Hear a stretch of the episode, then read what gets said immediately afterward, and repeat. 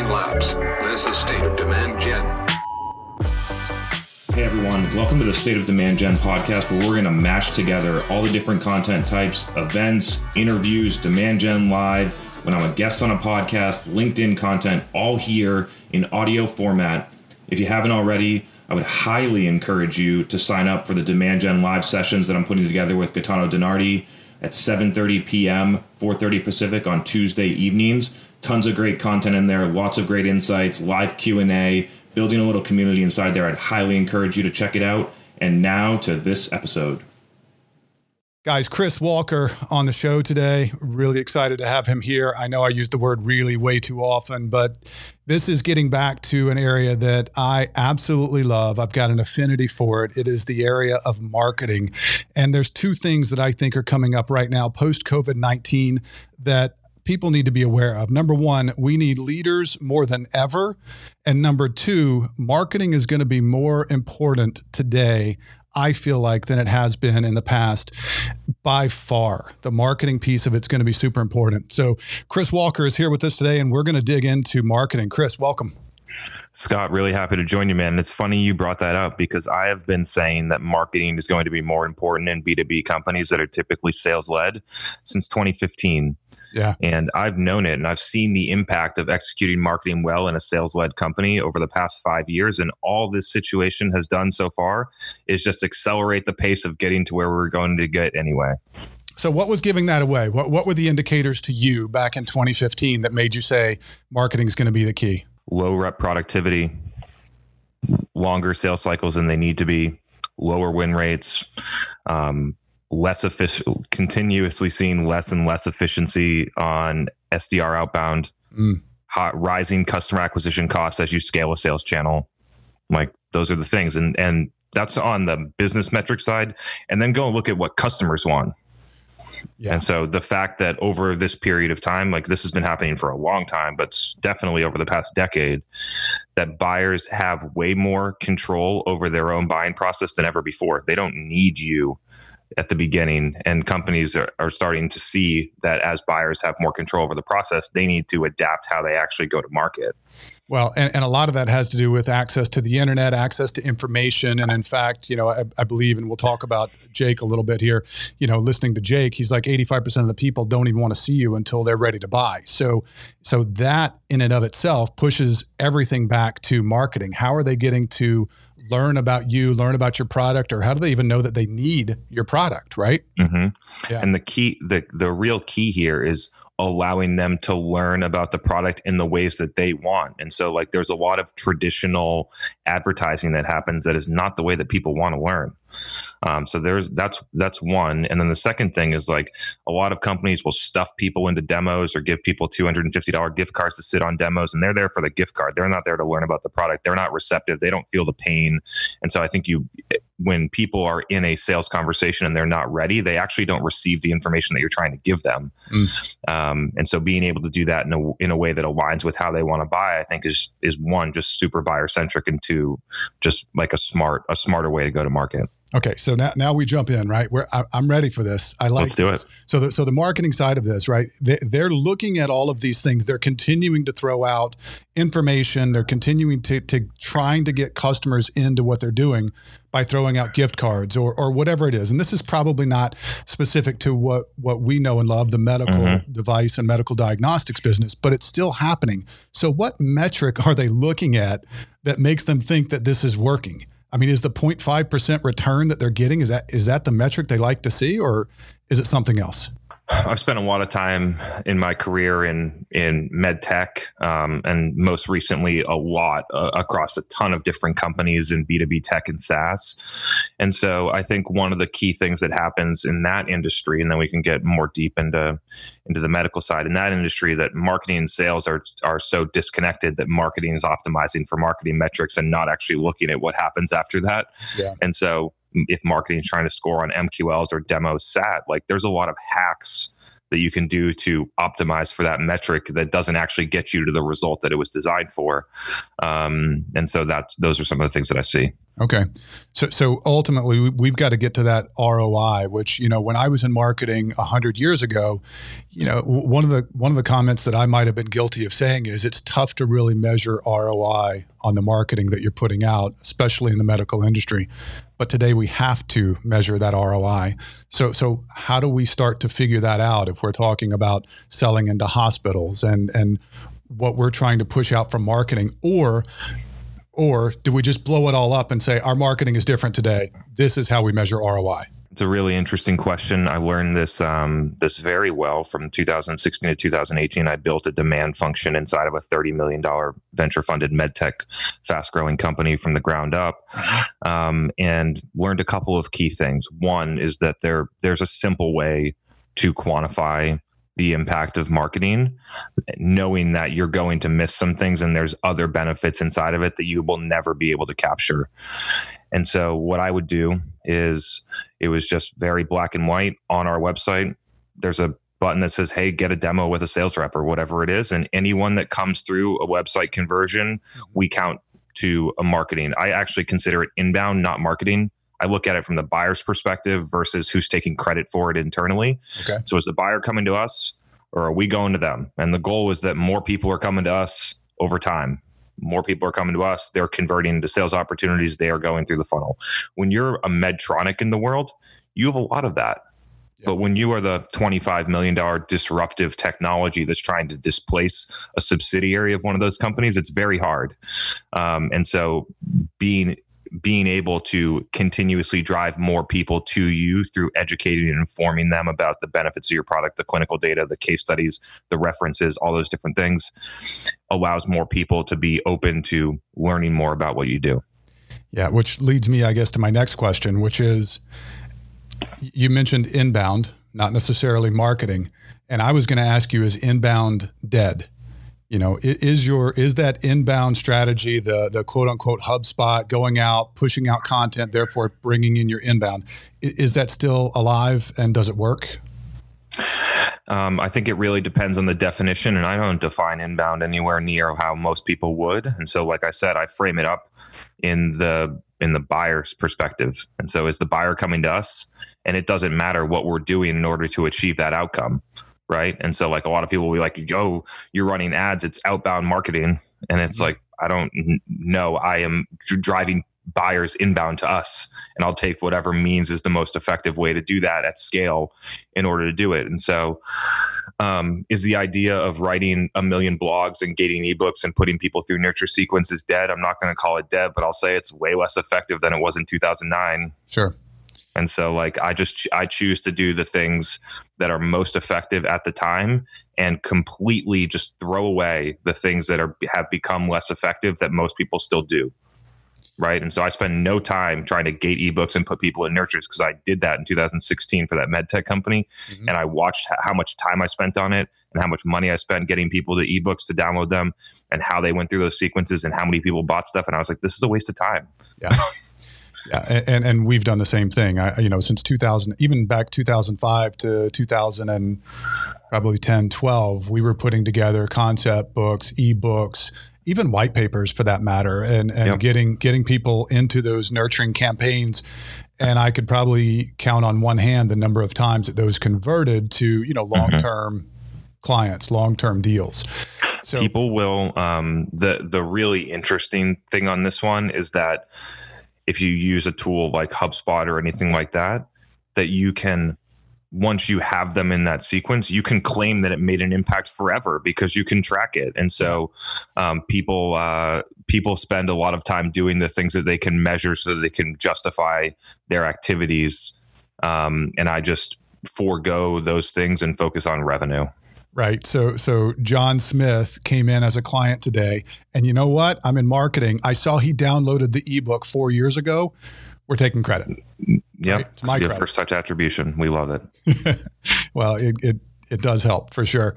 Um, Mhm. you know, let's jump into some specifics if we could. Um, let, let's look at medical companies today, right? Your your salespeople, and this is why I think marketing is going to be infinitely more important. Your salespeople are stuck. They kind of got their hands tied right now. They're not walking into the accounts. Um, they're not getting that face to face time with their customers. And so that relationship sale that was happening on a regular basis, maybe it's still happening, but it's not happening as much as it was. So the marketing piece is what's going to ultimately drive people, I think, towards new purchases, um, new products, new information. What do companies today need to be doing different than they did two years ago or even in January? Yeah, I mean it's it's uh, it's quite funny because all of those companies have built their go to market strategies around field sales organizations and events. Right. and both of those things can't happen right now and for the foreseeable future are not going to be.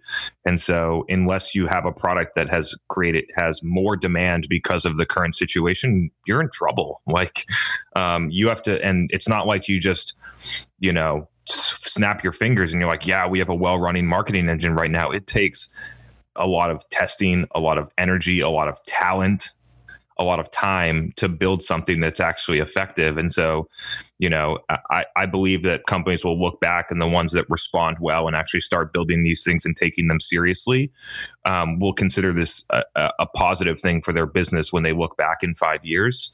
Um, but right now, for those that, you know, didn't spend the last five years trying to figure this out, I think they're going to be really struggling.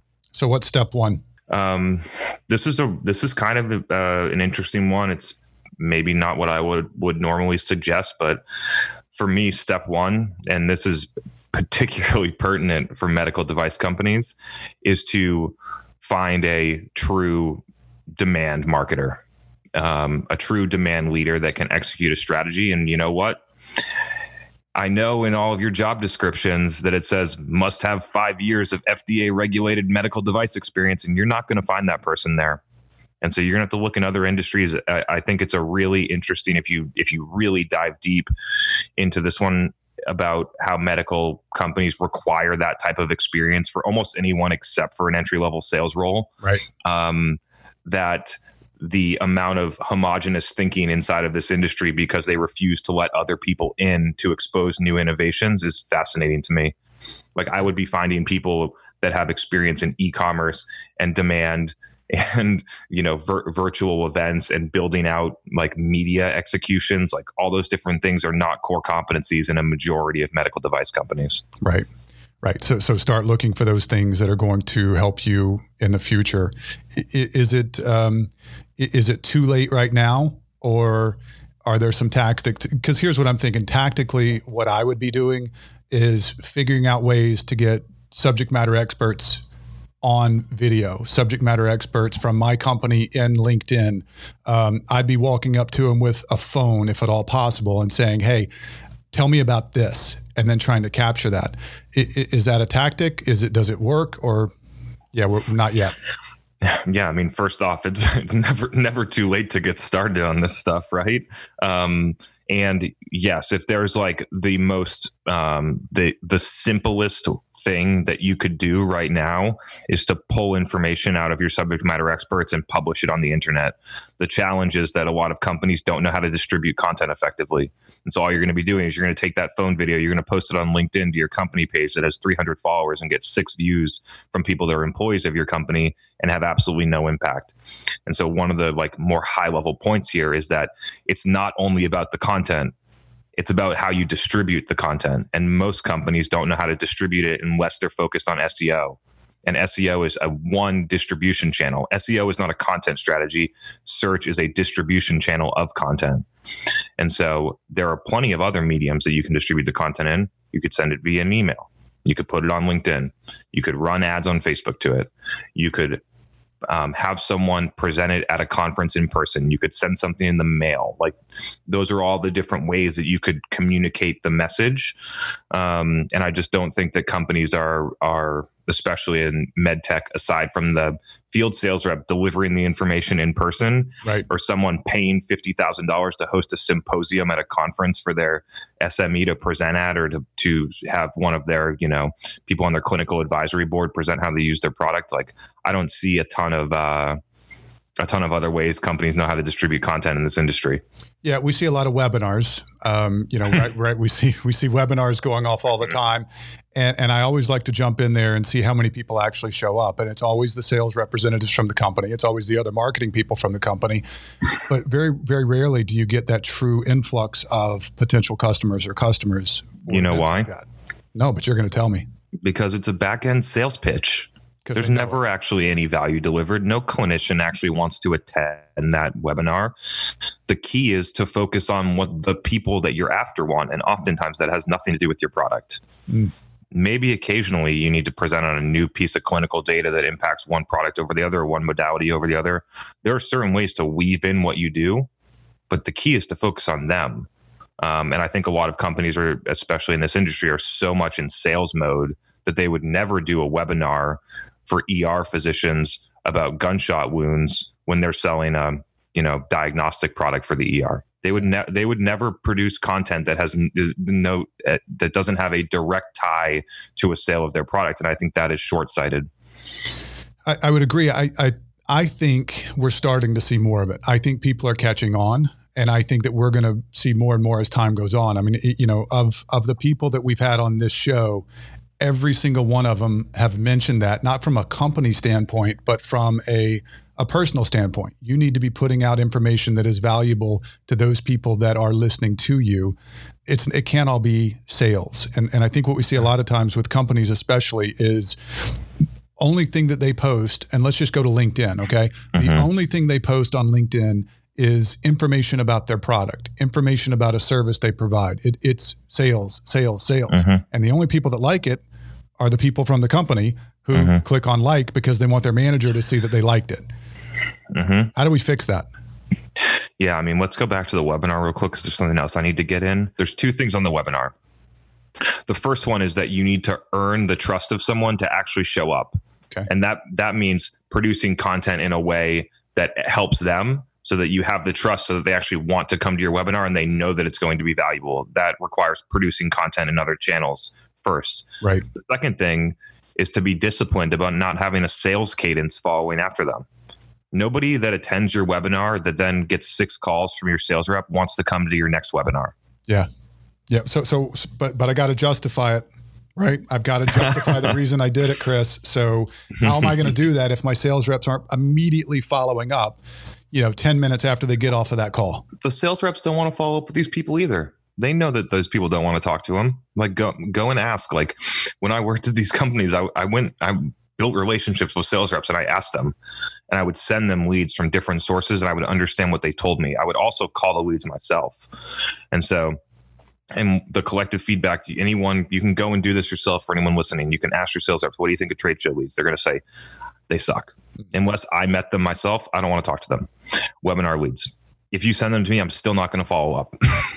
and th- that's the feedback. And so, and I would do the same thing about um, if they ask for a demo, if they ask for a quote, if they downloaded this white paper, if they, you know, visited our website and I looked up their information and sent them along without any intent. Like those are some things that I would I would do and I would learn. And basically what I learned is your sales reps, especially in this industry, don't want to talk to people unless they said, "I want to talk to your sales rep," which is which is another way to say, just be buyer centric. Okay. And in your marketing, in your marketing, it forces you to have a lot of discipline to get someone to the point where they actually want to talk to your sales rep. So now, we're, do, now you, we're pulling it back to the entire marketing strategy changes a ton if you need that. If you if that becomes your endpoint. Okay. Okay. So I'm going to ask you again how do we do that? How do we do that? I mean, just, just come on, high level, throw this at everyone listening here because they're they're all going to call you anyway and say, "Hey, we need you to figure this out for us." So so come in and let's talk about it. But Chris, let's let's say we know we have to get buyer centric. We know we have to get the potential customer to say, I want to speak to a salesperson about this, which means that they've already learned a truckload of information about your product, everyone else's product. How do we get them there? What, what's the roadmap? Mm-hmm. I think there's a lot of different things that you can do. I'll throw out a couple ideas straight away. Good. Most of these companies will have dozens of clinical specialists that are typically certified, like are exactly like your buyer yeah. right? Like you're selling to um, ER nurses, like you probably have clinical specialists that have the same credentials as them and know them well. And I would start to have those types of people. You can call them an SME. Start to have those types of people creating content for those people. And I wouldn't just be putting it out on the LinkedIn company page. I would have those people putting it out across all their LinkedIn's. Um, and there's a lot more underneath the LinkedIn strategy for in order for it to get to work. Like ju- like I said, distribution, like just posting content to your current follower base may not be enough. Um, that's one. I would absolutely create a podcast and I would interview the the expert at your top 50 accounts that you that both customers and non-customers however you want to do it but i would i would interview those people and i would create a podcast and i would publish five episodes a week and people that are listening to this think it's crazy that they would publish five episodes of a podcast a week. I do it myself. I publish somewhere between three and five episodes a week. Have gone from zero to 3,000 subscribers in past six months since quarantine happened when I got focused on this. Mm-hmm. And the impact is amazing. Almost, I would say 50% of my sales conversations start with I was listening to your podcast and. And so um, that would be another tactical one. The next one that I think is super interesting, this is going to have to be for a company that has some pretty serious ambitions, would be to think about the conference where your most expensive booth happens. So think about the everyone can think about that conference. Sure. Okay, let's think about it. And we're gonna, you know, we go, we set all of our sales directors show up. Our VP of sales is there. We have 10 sales reps, 10 clinical specialists, everyone from marketing. There's 50 people there from our company. We're building a $100,000 booth. We're doing some event. Everyone knows what that conference is for them. And then think about what are all the sessions that are happening at that conference? Who's speaking at them? What are they talking about? Who are the people that are attending? And start to build a track of if we were going to compete with that event in a virtual standpoint, who would we have speaking? What would be the tracks? How would we get people there? And I've been saying this for five years. I think that Medtronic should be competing with all of the trade shows instead of paying them a quarter million dollars to put a booth there for three days.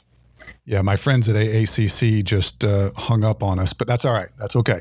We're going to keep going anyway. Um, and you're right. And, that, and that's that's a virtual event, and if you promote it well, you could have somewhere between 2,500 and 10,000 of your target either decision makers, influencers, or other people in your market there, exposed to your brand and all the content. Then you have all of the you. content afterwards. Right and then you can use every single track as a different podcast episode. And you can cut up all the different webinars and put it on linkedin. And like for the company that's not you know throwing seven million dollars a year on trade show booths in the trash like you could take that money and do that and it would cost you way less and it would have way more impact. Yeah. Huge impact. All right, Chris. So so this is Uh, for everyone listening. This is why I reached out to Chris in the first place. I tell you, and Chris, we talked about this earlier. When I first started listening to your information, I, I think it was you, you were on with somebody. Maybe it was Jake Dunlap, and I first started hearing you guys jump on, and both of you are pretty low key when you start, right? You know, it's kind of like, "Hey, how you doing? I'm doing okay." Uh, where are you where are you staying now? I'm, I'm in boston. You just moved right? Yeah i just moved. And then before that video was over i'm like shit these guys just dropped so much gold in what they just put out for the marketing piece that you know this this alone should be worth a high price for admission. So guys you just heard it here. I i think what you just said was absolute gold and i think more people should be doing that. And and anyone listening to this can do it the key there's a couple key things. The first one is to commit to the strategy. So most people don't do this because they are not committed to it. And if you post one podcast episode per month you're not going to get any traction and it's not going to have any results and you might as well not do it. Um, and so the first one is to to commit to it. The second one is to set expectations and get buy-in inside of your organization about what you're trying to do and position it in a way that executives buy into it. Mm-hmm. Um, and the third one is get it done and so like the i think that a lot of these initiatives inside of these types of companies fail because um, because it's really hard to do it's also hard to measure yeah it, it is difficult and I'm not even talking about putting together the virtual shows or the actual shows if you could do that live. Mm-hmm. You know, even putting podcast together It's not easy. And I think so many people stop because it's hard. They stop before they could actually get going with it. And all you got to do is get moving. And then once you get moving, it starts rolling. And like you're doing now, it just builds more and more momentum mm-hmm. until you get to the point where you've got a show or a product, if you will, that uh, continues to grow just by you continuing to do the work, mm-hmm. if, if that makes sense. The next thing that I think people should consider is, and I don't care if you do it on Facebook or LinkedIn. A lot of people are like, oh, Facebook's not for business professionals. We would never advertise there. I've done it for the past five years and I've targeted ER physicians, respiratory therapists, ER nurses, ICU intensivists, ophthalmologists, optometrists. It works. Mm-hmm. And so whatever whatever one you want to do, if you're against Facebook for whatever reason, you can do it on LinkedIn. It's just going to be way more expensive. And I would start to produce content and I would get it to them by paying to distribute it on one of those channels. And uh, that would work. And it would be way more cost effective than whatever's happening in there today. I know that for sure. Eh, but, but Chris, a, a key to that, whether it's LinkedIn or, or Facebook, probably Facebook more so, you need to create multiple pieces of that content. It's got to be very specific to your audience, correct? Sure. I mean, like, I'll give you an example that did not need to be specific to anyone, really. And so, you know, we, uh, three years go on and we have a major clinical trial that is published in a very reputable journal about how our product is better than the product that's being used right now, has the same clinical outcomes with way less side effects. And that was news. And you know what a normal company would do? They would wait for the next year of the trade show to happen and they would put on a symposium and 100 people would show up. Right. Or they would wait for someone to find it in the journal that they never read. Or they would wait for someone to, that knows them to maybe tell them about it or wait for their sales rep to show up and try and like sh- give them the paper and those are the ways that people would distribute that information. You know I did? I wrote, or, they, or they'll put a press release up on the wire that never gets picked up and nobody reads. Well, those did, are the no, things no, Chris, it got picked up because they've got the metrics to show it got picked up by uh, uh, 200 media outlets because that's that's what they paid for, right? So it got actually, you know what, Chris, it didn't. It got 270 mm-hmm. media outlets. They only paid for 200. It was a win. And you know what I did? I took that the almost the exact same press release that was on our news site that nobody read and I rewrote it in language that was focused on our buyers, not like some PR'd version for investors and the media. I wrote it for the buyers about what it means for them in four paragraphs, and I put it on our blog. And I ran fifty thousand dollars in Facebook ads to all of the people inside of the U.S. that would need to know about it, and drove dramatic impact and awareness about that clinical trial. And people just and that that was probably the best fifty thousand dollars that company ever spent. How much pushback did you get before actually implementing it? When uh, when the CMO and the CFO and the CEO saw that we were getting people in our target market to read that piece of content for 14 cents, not a lot of pushback. Yeah, that changed everything. That's cool. So I, I, don't think people think of Facebook as much anymore. I think that everyone is really trying to focus and target on LinkedIn um, yeah, there's there's a dramatic opportunity in Facebook. I, we work with 20 different software as a service companies, some of them which we put hundred thousand dollars a month through Facebook and get great results. Wow! And so, yes, there are certain instances from from medical companies you'll be able to get to the exact people based on field of study or job title or anything like that, and you'll be able to get them on Facebook and Instagram. The the 35 year old ER nurse in Orange County lives on Instagram so figure out how to get to her there if that's who you're selling to. Of course. Right? Like she's probably not on LinkedIn. Now, how about so just because you think that LinkedIn is a business platform, like your customers are somewhere else probably. Right. Now how about TikTok? Anything on TikTok? I don't spend a ton of time on TikTok. I understand there's a huge opportunity there. Um, I am not going to weigh in and pretend like I know, but what I do know, ton of organic reach, inexpensive ads. I don't even think you need the ads right now, but you could use them um, and it will it will age up as as long as it can make it there. But it'll just be like Instagram. Instagram was teenagers and people like that, and it right. now it's 35, 30 to fifty year old people live on Instagram, and so Yeah, I, I hear other people talking in our space change. about it. You know about TikTok, and I, I just I'm, I do not think it's there for the medical community, and I think there's too much trash on it. To be honest with you, for for people to be willing to invest the money.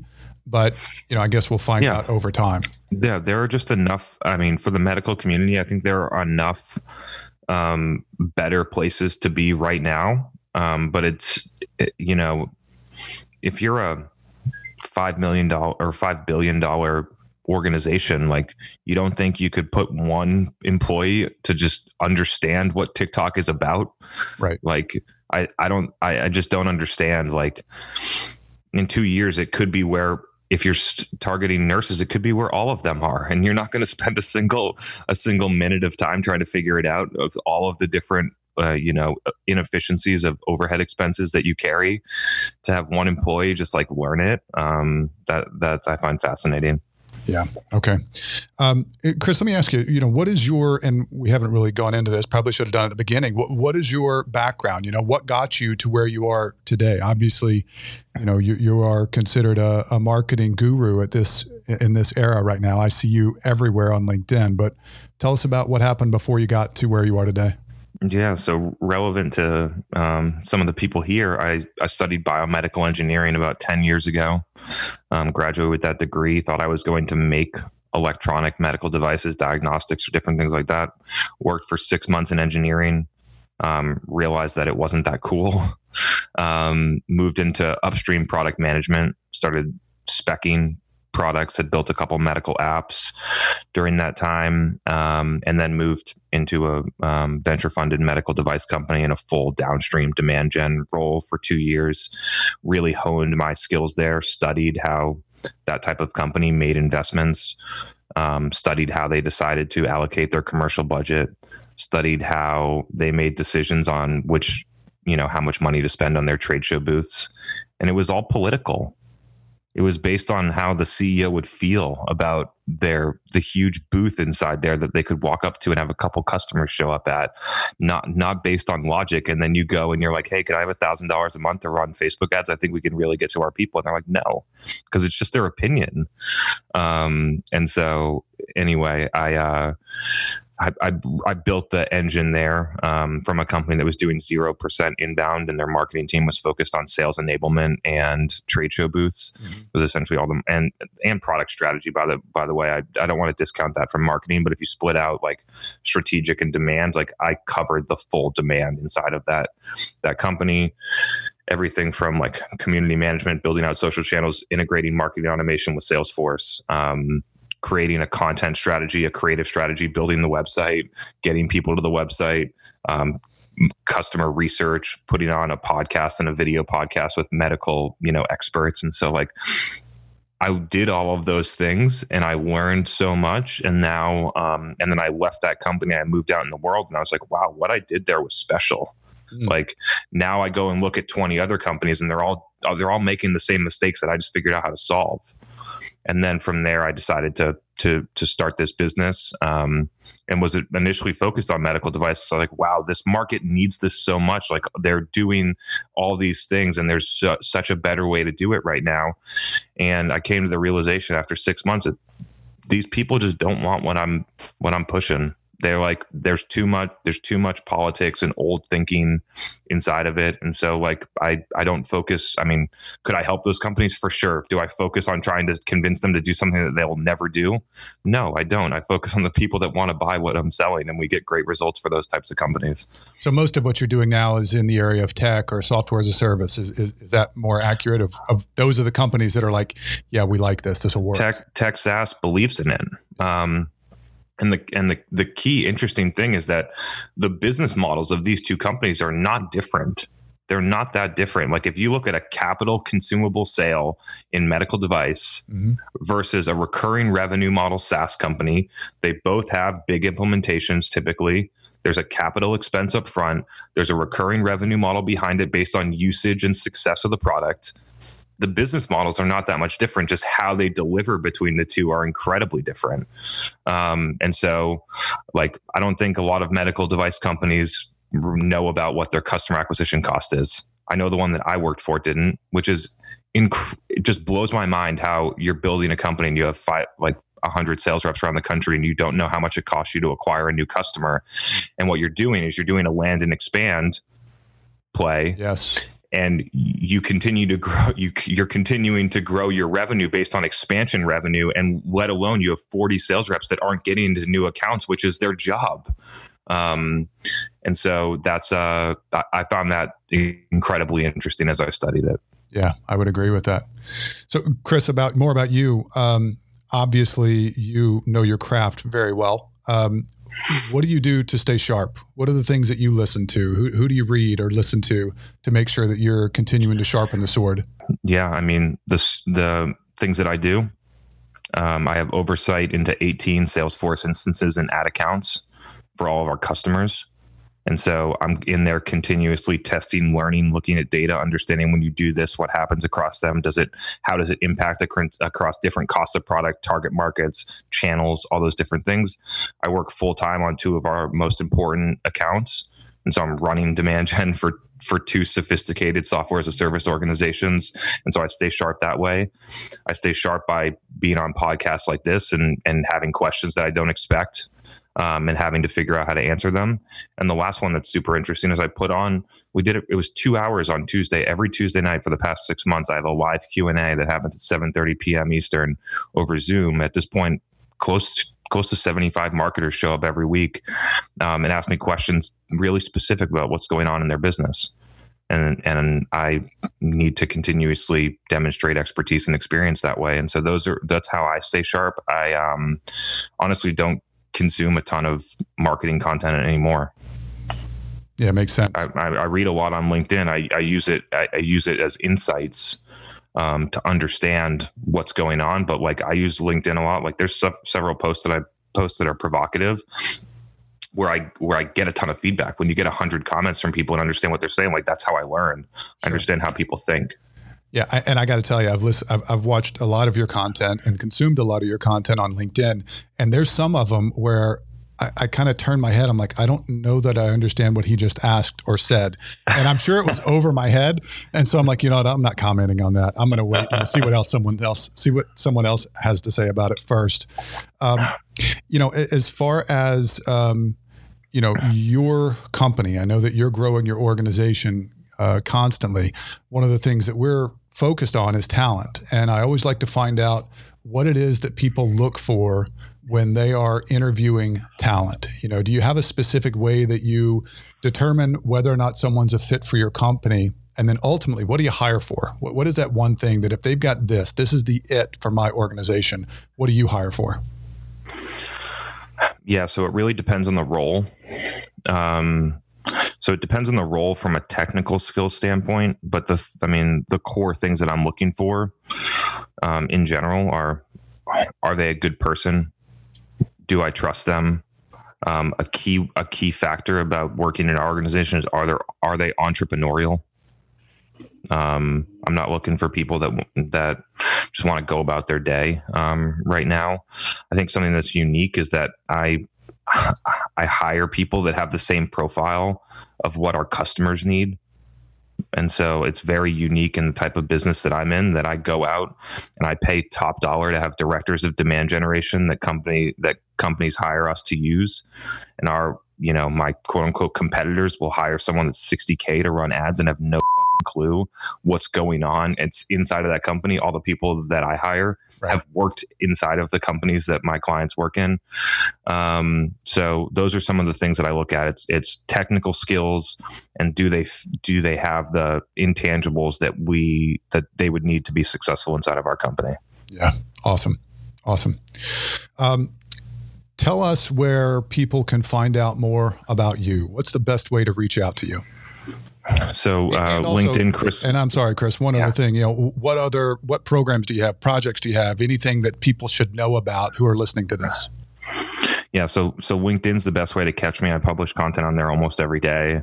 Um, LinkedIn, Chris Walker. And then the, the project that has been, I mean, I have a lot of projects going on, but the one that's by far had the best response thus far is the State of Demand Gen podcast available on Apple and Spotify. Um, like I said, about 3,000 subscribers, marketers that are messaging me on LinkedIn DM that have said, Hey, I've listened to your podcast for the past three months and I just got promoted to head of demand. I just got this way, but I, you know, I worked in manufacturing and a manufacturing company at a dead end marketing job. And I just got a great um, new opportunity in San Francisco with this tech company. And so like people are out there with the info. If, if you can take the information and you do something about it, um, you can get to where you want to go. Yeah. So, so for those people, I don't know if this is going to show up. For those people that are actually watching, uh, it's on my list. So if you can see my phone, um, it's on my list yeah. of podcast. Podcast. I listen to it. Yeah. It's a. It's really good information, and and I have nothing to do with demand gen, or, or maybe I do. I'm not sure yet. Um, uh, for everyone else listening, when Chris and I first got on this call, I talked to him about um, you know what we were going to do, how the process was going to go, and I send out a, a pretty simple PDF that just explains why we created this podcast, who it's for, who the customer audience is, and I give some questions. And I said, Chris, did you take a look at that? He goes, No, I'm not going to take a look at it if you don't mind. We're I want to answer these things as soon as they're being thrown at me. So I believe him when he says how he stays sharp is putting himself through fire by getting questions real time, using data, using, you know, content to be able to drive that. I firmly believe that now as much as I do ever. Chris Walker, it has been an absolute pleasure. Thank you very much for coming on the show. Um, I look forward to getting a lot of feedback on this. I think we have pushed a couple of buttons that people are going to come at me or you and say, "Hey, wait, wait, wait, wait a second. We are not we are not going to give up that show. It's just not going to happen." but I look forward to them reaching out to you and to me and give you that feedback. So I appreciate your time. Thank you for thanks being for, on. Thanks for having me, Scott. Really appreciate being here. Hope everyone enjoyed it. Awesome, man. I'm sure they did. Take care. Take care.